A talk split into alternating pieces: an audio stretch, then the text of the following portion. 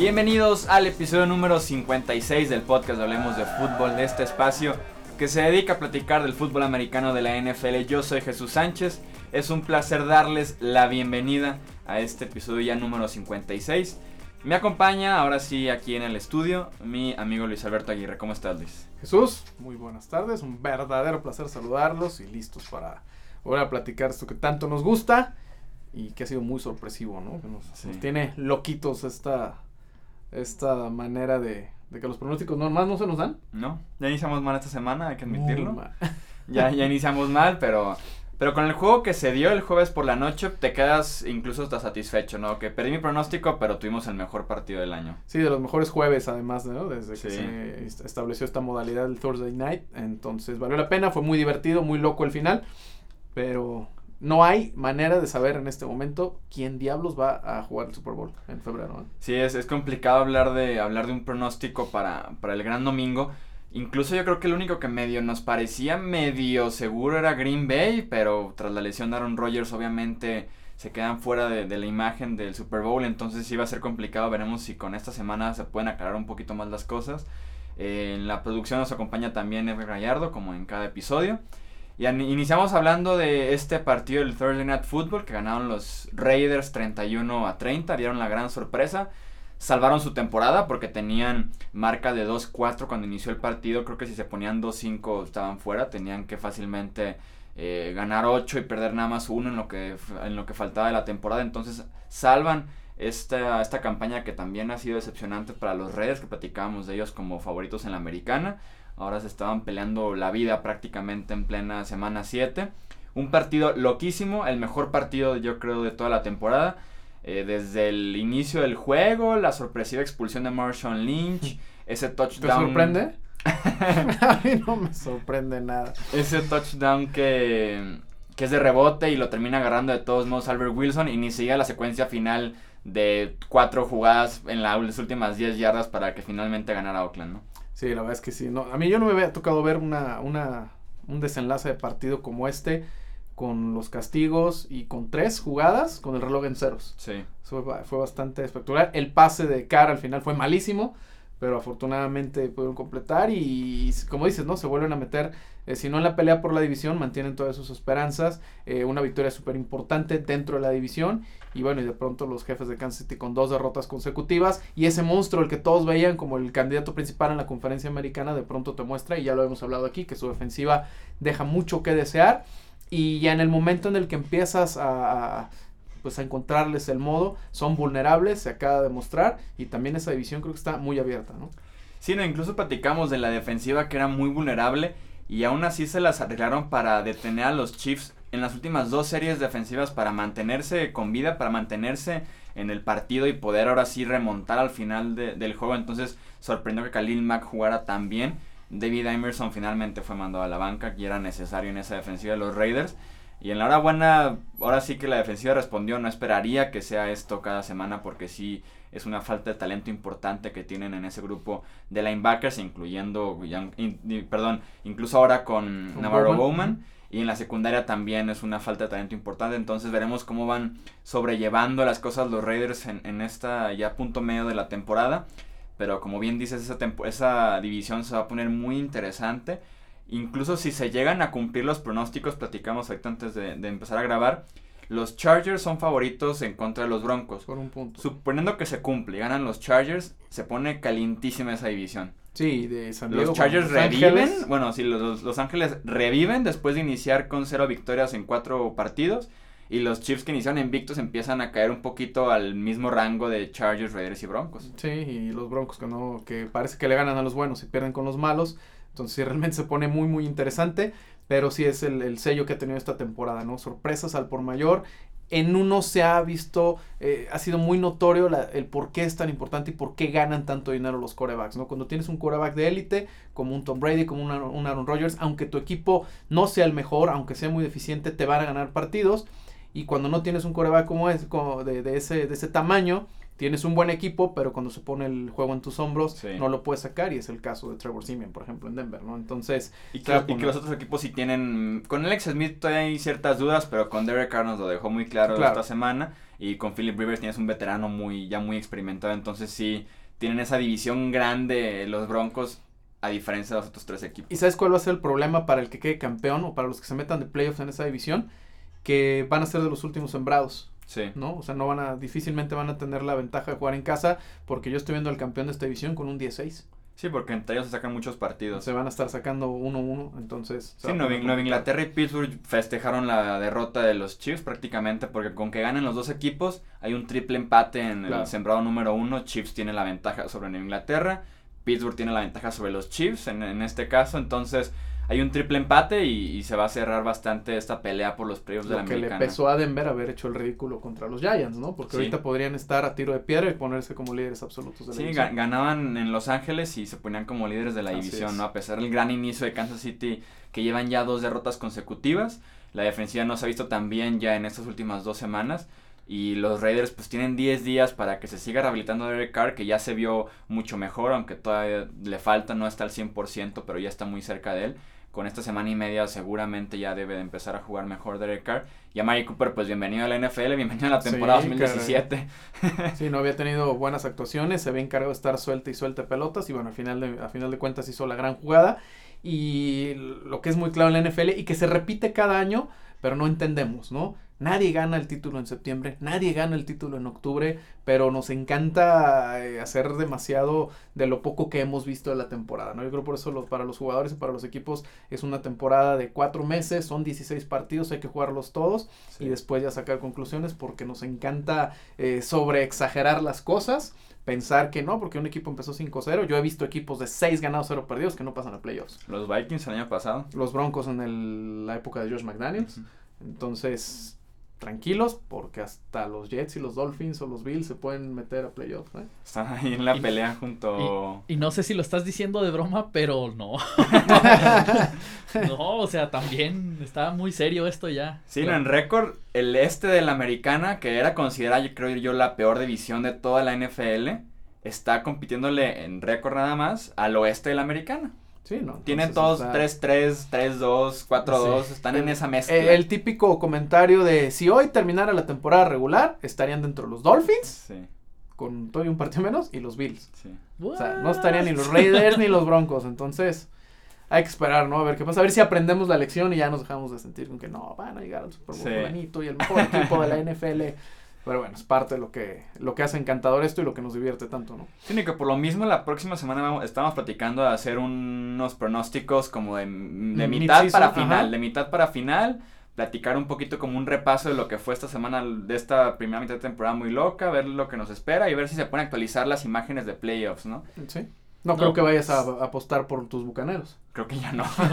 es, es lo que les iba a decir. Definitivamente se necesitan actualizar esas imágenes de Sí, playoff. Sí, o sea, nos quedamos con la de inicio, ese es como la- el pronóstico bueno, pero hacemos como otro medio pronóstico nuevo. Como un- una revisión. Sí, exacto. Sí, ver cómo cambian las cosas, ¿no? Lo, sé, lo, di- lo hemos dicho, ¿no? El- en el fútbol americano principalmente eh, es un deporte como ningún otro en ese sentido. Una sola jugada, un solo golpe te cambia toda la temporada y ahí están los Packers, ¿no? Sí. Pasamos entonces ahora sí con la previa de la semana 7, los pronósticos también muy esperados. Hmm. El suscriptor invitado que tenemos para esta semana es Josué Franco. Él es el que nos dejó amablemente su comentario y sus pronósticos en el video de YouTube. Le agradecemos muchísimo a Josué y a todos los que nos dejaron sus pronósticos también. Esta semana él es el que va a estar compitiendo por parte de los suscriptores de Hablemos de Fútbol, que ya lo veían el martes, está muy cerrado. Ya me alcanzaron a mí y estamos ahí los dos peleando para alcanzar a Luis. Estamos nada más creo que a dos partidos, a dos El problema es que tu estrategia es muy mala. Otra vez el Señor Jesús me volvió a copiar cada uno de mis picks. Ahorita estoy viendo aquí en la pantalla a un lado. Me volvió a copiar todos mis picks. Exactamente, por segunda semana consecutiva tenemos los mismos pronósticos Luis y yo.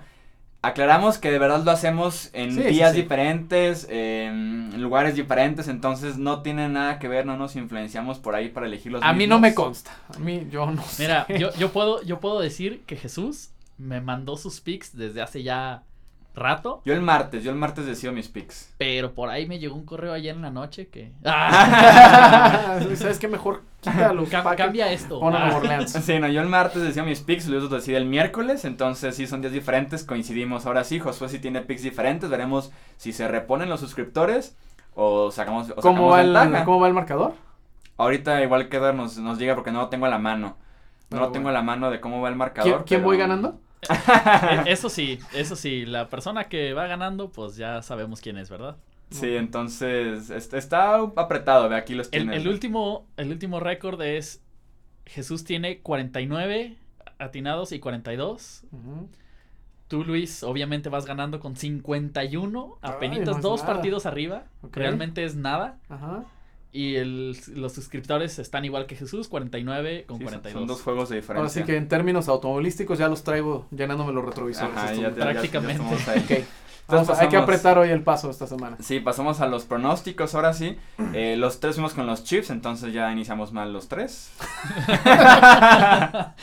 0-1, muy bien, buen inicio. Fíjate, no sé si te pasa, pero es típico. O sea, yo veía ese juego y decía, sí me gusta. O sea, sí quiero elegir a los Raiders, como nos pasó con el Pittsburgh. Nos falta Kansas jalar el gatillo. Pero como que oh, te animas y sí, sí la invito a la muchacha, pero y de repente ¿Qué? cuando ya te decidiste, llegaron y te la ganaron. Que, que seamos honestos, el partido estuvo complicado, ¿no? Ah, sí, claro. o sea, O sea, digo, sí, no- nos falta animarnos nada más. Y que la chava después te dice, y si me hubieras dicho, si hubiera salido Sí, contigo.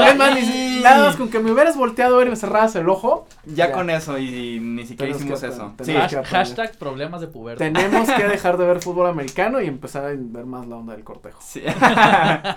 el segundo partido es el de mis Buccaneers, que pronto creo que van a dejar mis, de ser mis Buccaneers. Pues, pues los por lo menos en este pick ya no fueron tus buques. Sí, no, elegimos los tres a los Bills. Sobre todo porque la defensiva de Tampa Bay es creo que lo que está fallando. La ofensiva sí es un top 5 en casi todas las categorías, que era lo que más o menos esperaba con ese coreback, con Deshaun Jackson, con OJ Howard llegando también en el draft. Pero Buffalo corre muy bien el balón. Tyrod Taylor no se está equivocando, pero para nada en los partidos y con esto debe ser suficiente para con esa defensiva que tiene Tampa Bay ganarles el partido fácilmente. Y aparte en casa de los Bills, que es muy, muy Sí. complicado, eh, yo también creo que, que Buffalo es el Incluso in- hace poquito frío, con Tampa Bay viniendo de Florida, puede que también sea factor en ese sentido ir a Buffalo a ganar, a Nueva York. No, hay un lugar donde sopla el viento, ya sabemos los problemas de los pateadores de los bucaneros, entonces... Ya van por su tercero prácticamente en el año, entonces veremos qué pasa con este pick, pero fuimos los tres con los Bills. El partido entre Ravens visitando a los Minnesota Vikings, fuimos los tres con los Vikings.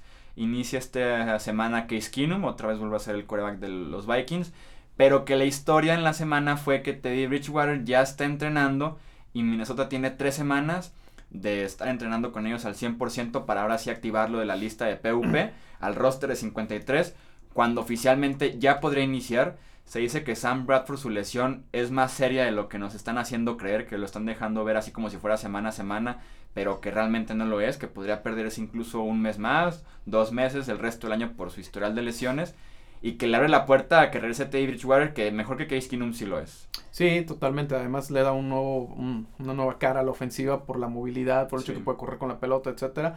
Pero su lesión fue muy grave, entonces yo, yo abogaría porque se tomen las cosas con calma, porque sabemos lo que puede pasar. Y va a depender mucho, obviamente, de cómo le vaya Keenum en estos, en estos juegos, porque si el muchacho te gana dos de tres, pues no tiene caso arriesgar a, a- Sí, y- mal no lo ha hecho Case Keenum. Siempre he pensado que es un suplente muy bueno.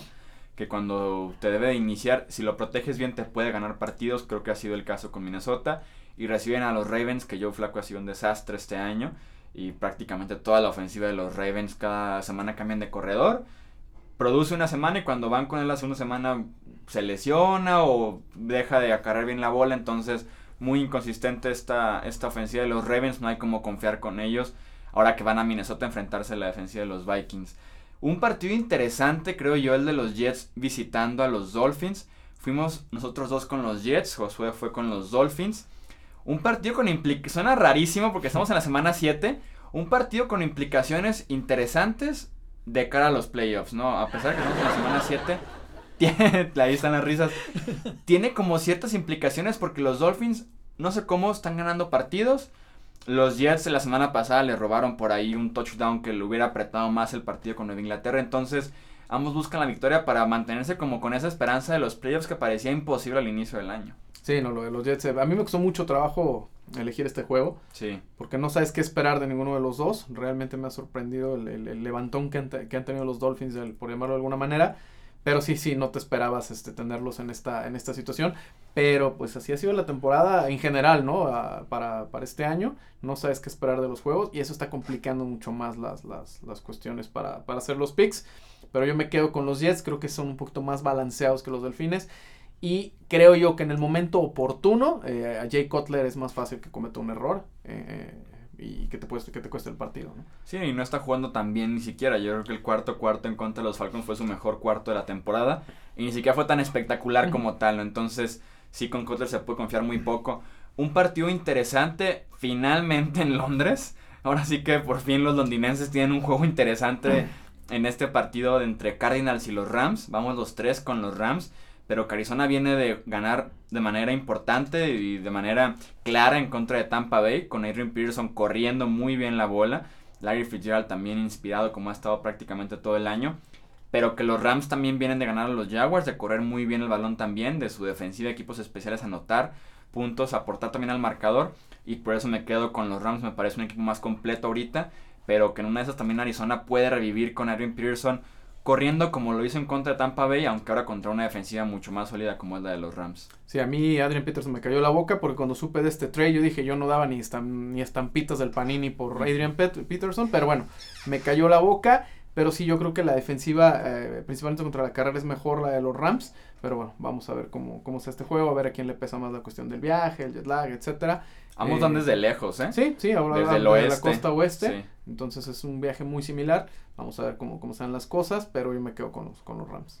Sí, son dos viajes largos prácticamente, de aquí a Nueva York o de aquí a Atlanta y ya de ahí te avientas a Londres, otro viaje largo para ellos, ¿no? Entonces sí les afecta bastante llevarse a dos equipos del oeste de la Nacional hasta el viejo continente, ¿no? Eh, tenemos el partido entre Jaguars visitando, visitando a los Colts.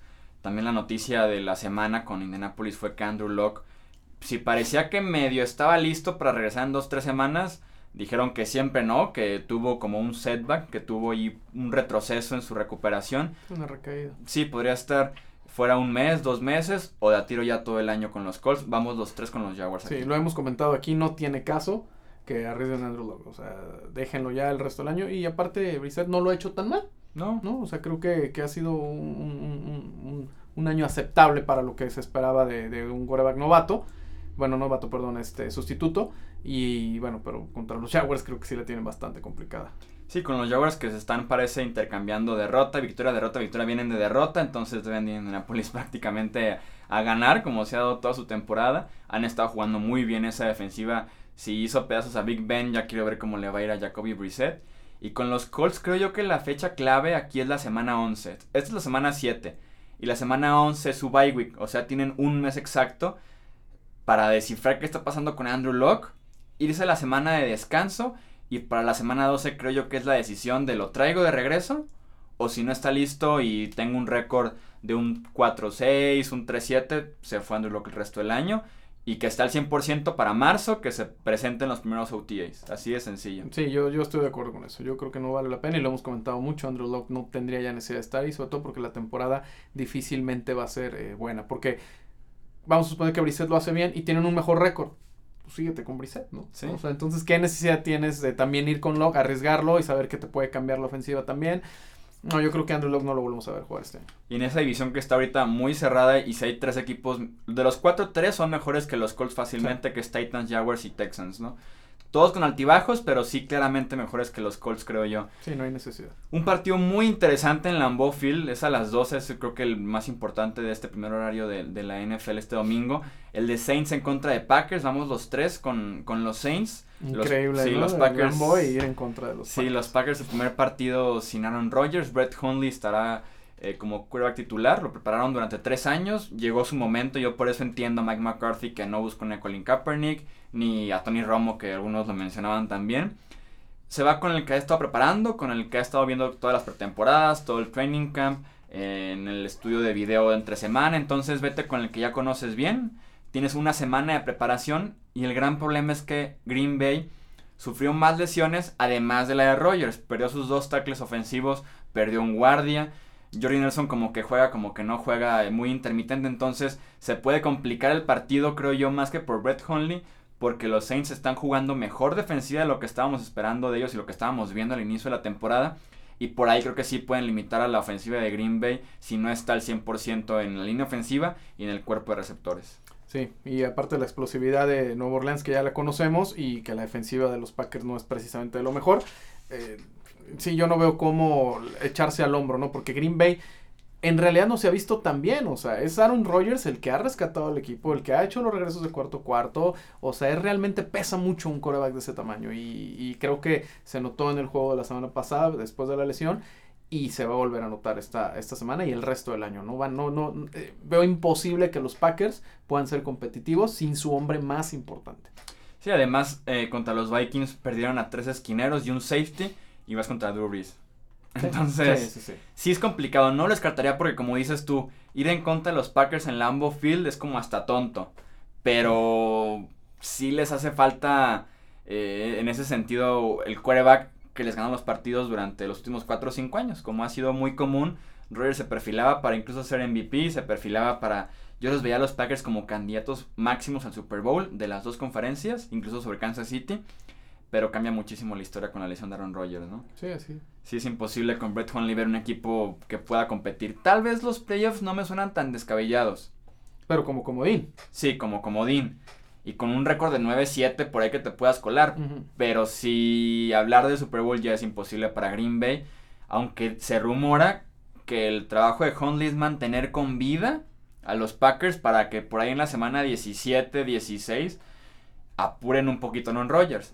Si no están con vida, no apuran a Aaron Rodgers. Es que yo lo veo muy complicado porque eh, no está jugando bien la, defensiva de los, de los empacadores. Están yéndose con desventajas. No, no se han visto. Eh, o sea, no se ve que tengan el equipo que pueda darle esa oportunidad al coreback de no tener que arriesgar tanto, de tener que estar corriendo nada más con la pelota, de, de no ponerlo en sus hombros. La verdad es que no está en el ADN de los empacadores y no, yo no lo veo, yo no lo veo factible. Tú dime qué harían los, los Patriotas sin Tom Brady ahorita con el tipo de año que están teniendo.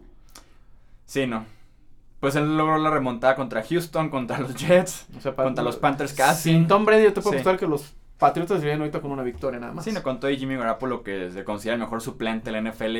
o sea, es bueno tener un suplente tan bueno como Garoppolo o Hunley también preparado, pero el drop-off de tu titular que es MVP Hall of Famer, al suplente bien preparado sí es muy importante ese, ese bajón, ¿no? Sí, sí, no, está muy complicado.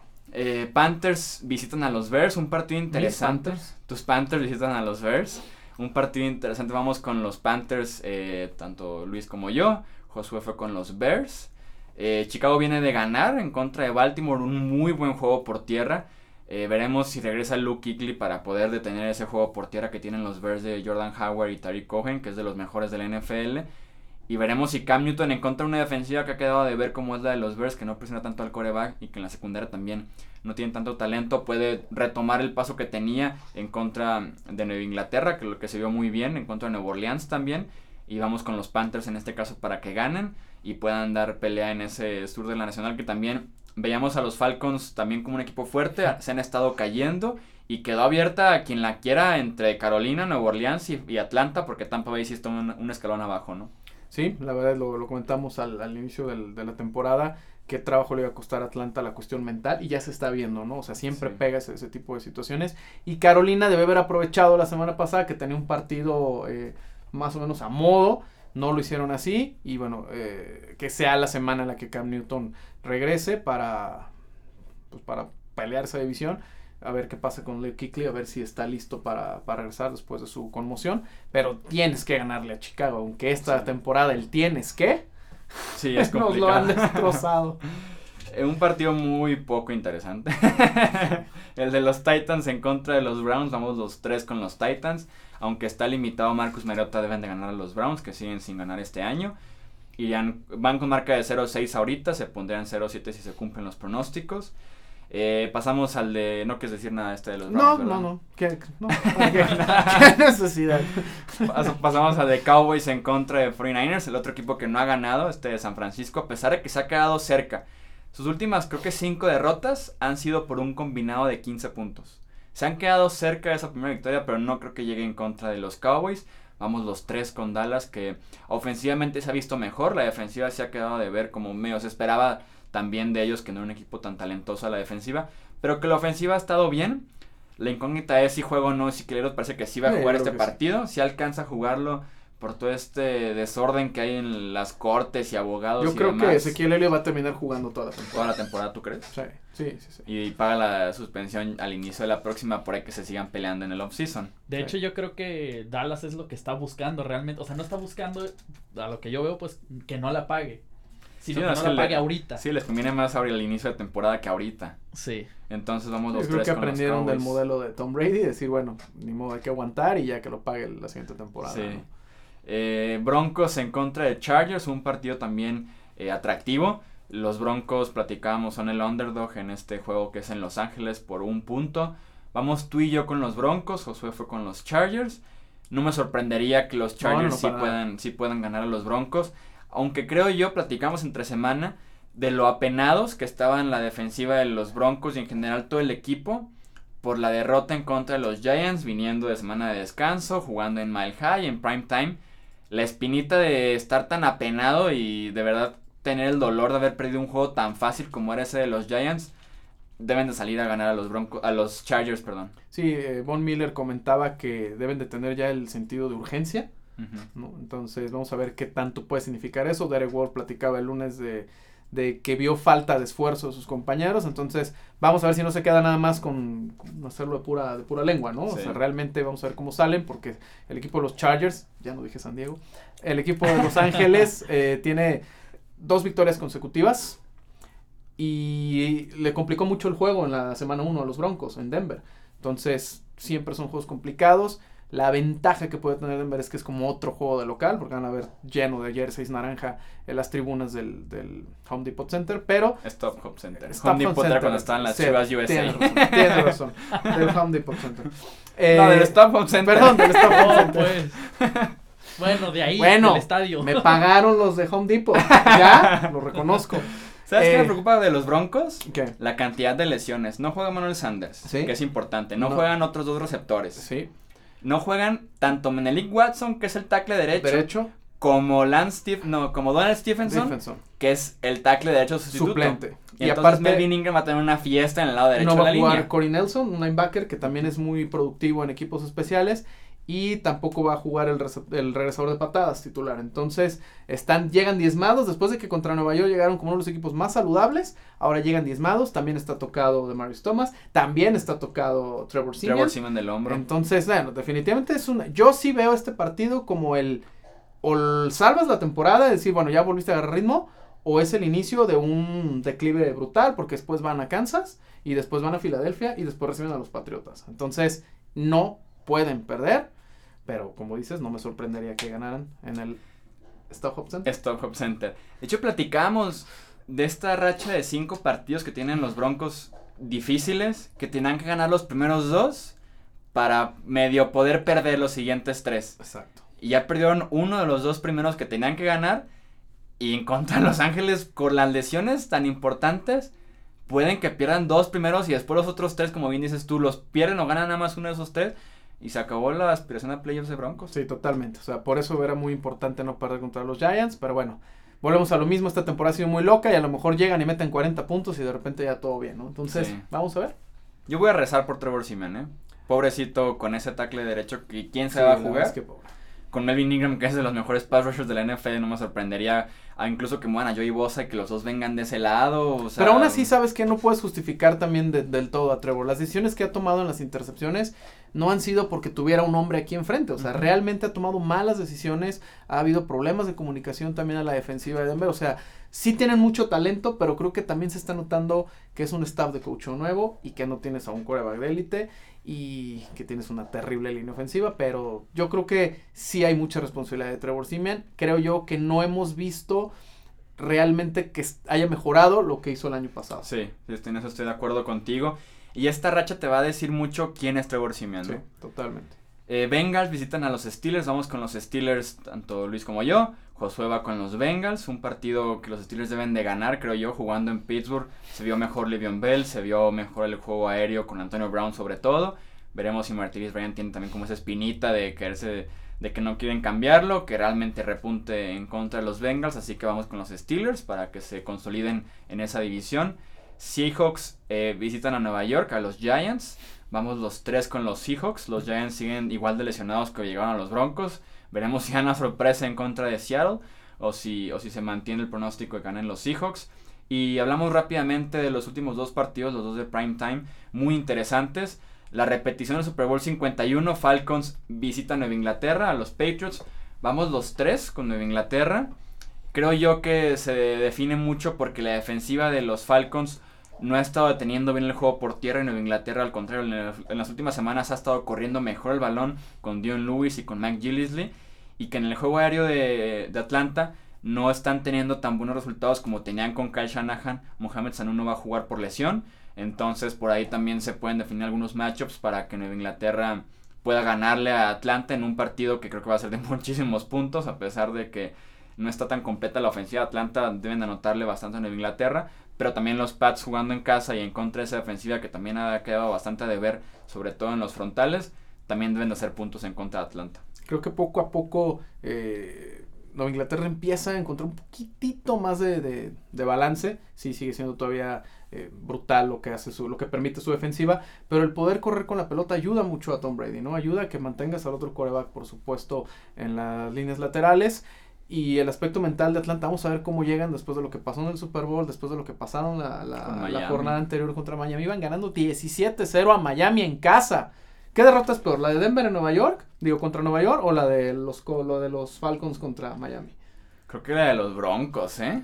Digo, es que acá ni las manitas metieron, pero vas ganando 17-0 y de tomas te ganan. O sea, la verdad es que patético los dos, ¿no? Creo que la derrota de los Broncos motiva a Denver a salir a ganar. Y la derrota de los Falcons creo que les da el bajón anímico y la confianza, ¿no? Sí, puede ser. O sea, sí tienen como diferentes matices. Ajá, matices las dos derrotas. Sí, voy, a meter un, comentario aquí yo de, de los Falcons que yo creo que necesitaban como recuperar esa confianza precisamente después del Super Bowl en esta temporada y, ya ahí van, ahí van y todo, y de repente toparse otra vez con este tipo de, de, derrotas, como que les, creo que les va a pegar el doble. Pues. También contra Buffalo dejaron una ventaja. Lo, menciona, lo mencionamos al inicio de la pretemporada, cuando tú elegías a Atlanta por encima de Carolina, decías que el aspecto mental va a pegarle mucho, o sea, no tan fácil te levantas de una derrota como la que sufrió Atlanta de tener el juego en sus manos, de tener ganado un título y de repente, o sea, no es como el 48-3 de Denver contra Seattle, donde nunca, digo, 48-8, donde nunca tuviste oportunidad de ganar el partido, y dices, bueno, pues ya, pero acá lo tenías ganado, eso pesa mucho y ya se volvió a ver eh, las ventajas importantes aquí en tu casa. Ahora vas en contra del equipo al que te causó una pesadilla que duró seis meses. Y con Tom Brady. Sí, claro, y con Tom Brady jugando de forma espectacular a nivel de MVP yo ni siquiera lo veo cercano al juego, yo sí veo muchos puntos de diferencia, por lo menos entre 8 y 10 a favor de los Patriotas. En Inglaterra no juegan en la secundaria Stephon Gilmore ni Eric Rowe, que son dos esquinas titulares, pero que en contra de los Jets jugó mejor el suplente, que era Jonathan Bademousi, entonces en una de esas en Inglaterra se ve beneficiado que sigan lesionados de momento Gilmore y Rowe. Y el Monday Night Football en contra de los dos mejores equipos de la división este, aunque creíamos que los Cowboys y los Giants al inicio de la temporada eran los mejores, ahora Redskins y los Eagles nos demuestran que es lo contrario.